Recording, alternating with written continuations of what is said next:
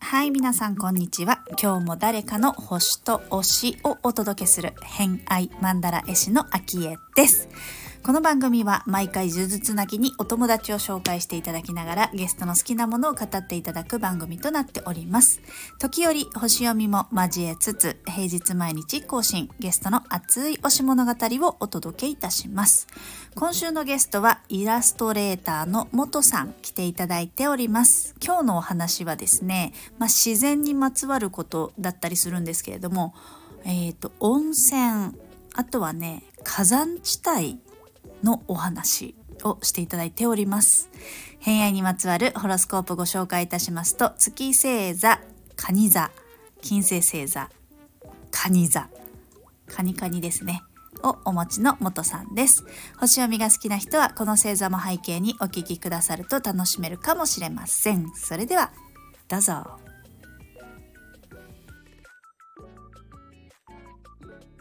じゃあその下にあるその温泉のお話ちょっと言ってみようと思いますが、えーはい。源泉かけ流しにこだわりたいと。うん。別府が最高だと。言ってありますね。うん。別府最高ですね。あの全国いろいろこう行ってるわけではないんですけど、うんうんうんうん。ね素敵な温泉いっぱいあると思うので、あのこれからどんどん行っていきたいなと思うんですけど、九州の方で行って、まあ、地元が長崎県なので、あの嬉野温泉とか聞いたことあります？行ったことありますよか？あ、ありますか？あの界隈の温泉、はいうんいっぱいあるじゃないですか。大分とか。ありますありますうん。はい。この辺好きですね。まあ、よくやっぱり行ってたんですけど、もうそれを超えるぐらい、うんもう別府最高と思いました、別府行った時は。な、えっ、と、泉質が？泉質、ああ、でも雰囲気とかもそうだし、泉質ももちろんもう、嬉野も別府もお肌がこうツルツル、あの、なるんですけど、雰囲気もあると思いますね。なんかその温泉地っていう、うんうんうんうん。街を歩いてるとこう湯気がこうもくもく立っていて硫黄の香りがするみたいなその街の全体の感じも好きだし、うん。うん、え、地元も温泉あり、あったりしました？地元の温泉？うん、地元って、うん、長崎って温泉ある？と私は、えー、と長崎市の方じゃなくて佐世保市っていううんうんうんうん。方だったのでそこから近いのはあの武雄温泉。あ、竹雄ね。嬉野とかうん。佐賀の方うんうんうん。はよく行ってましたね車で。なるほど。じゃあ割と身近？はいはい温泉地。そうですね。うんうんうん。へえ。でも温泉いいですよね。いいです。でも今のところからじゃなかなかちょっと行けない距離そうです。ですよね。はい。でもそこもある、今住んでるところもありますよね。なんか一個聞いたんですけど、ちょっと名前と場所と忘れたんですけど、あでもね、これからはい、これし。たばかりですから。開拓、開拓してね、いろんなところをはい探していくのもいいかなと。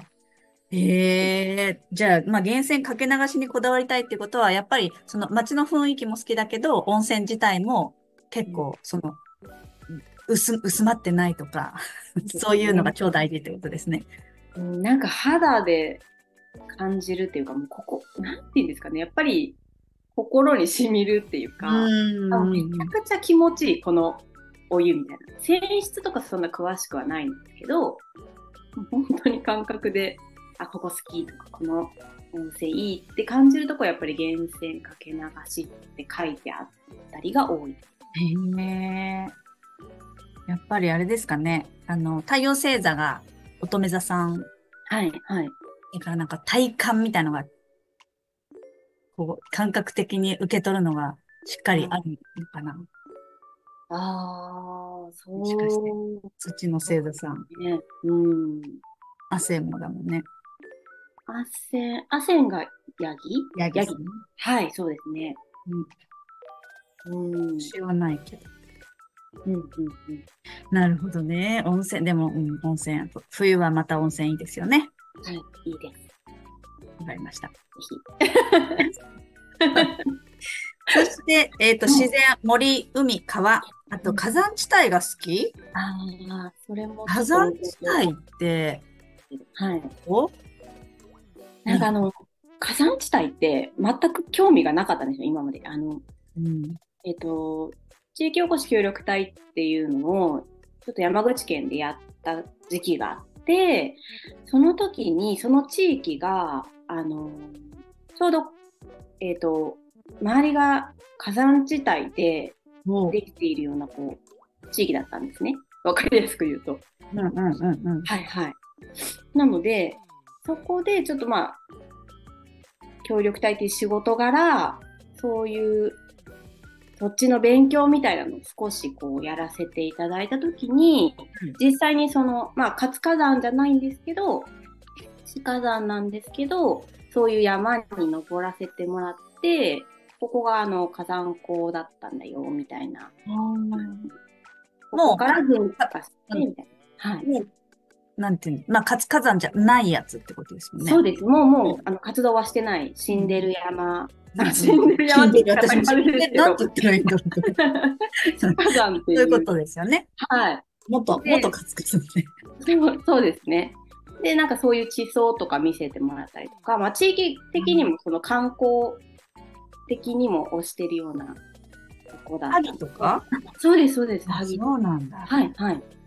へえ知らなかった。私も全然知らなくて、萩焼きとかっていうあそうです、そうです。あるけど、あれはやっぱりそういう土の泉質が、泉質じゃないや、土の、あはいれかな、火山の、その土の感じとかの関係あるのかな？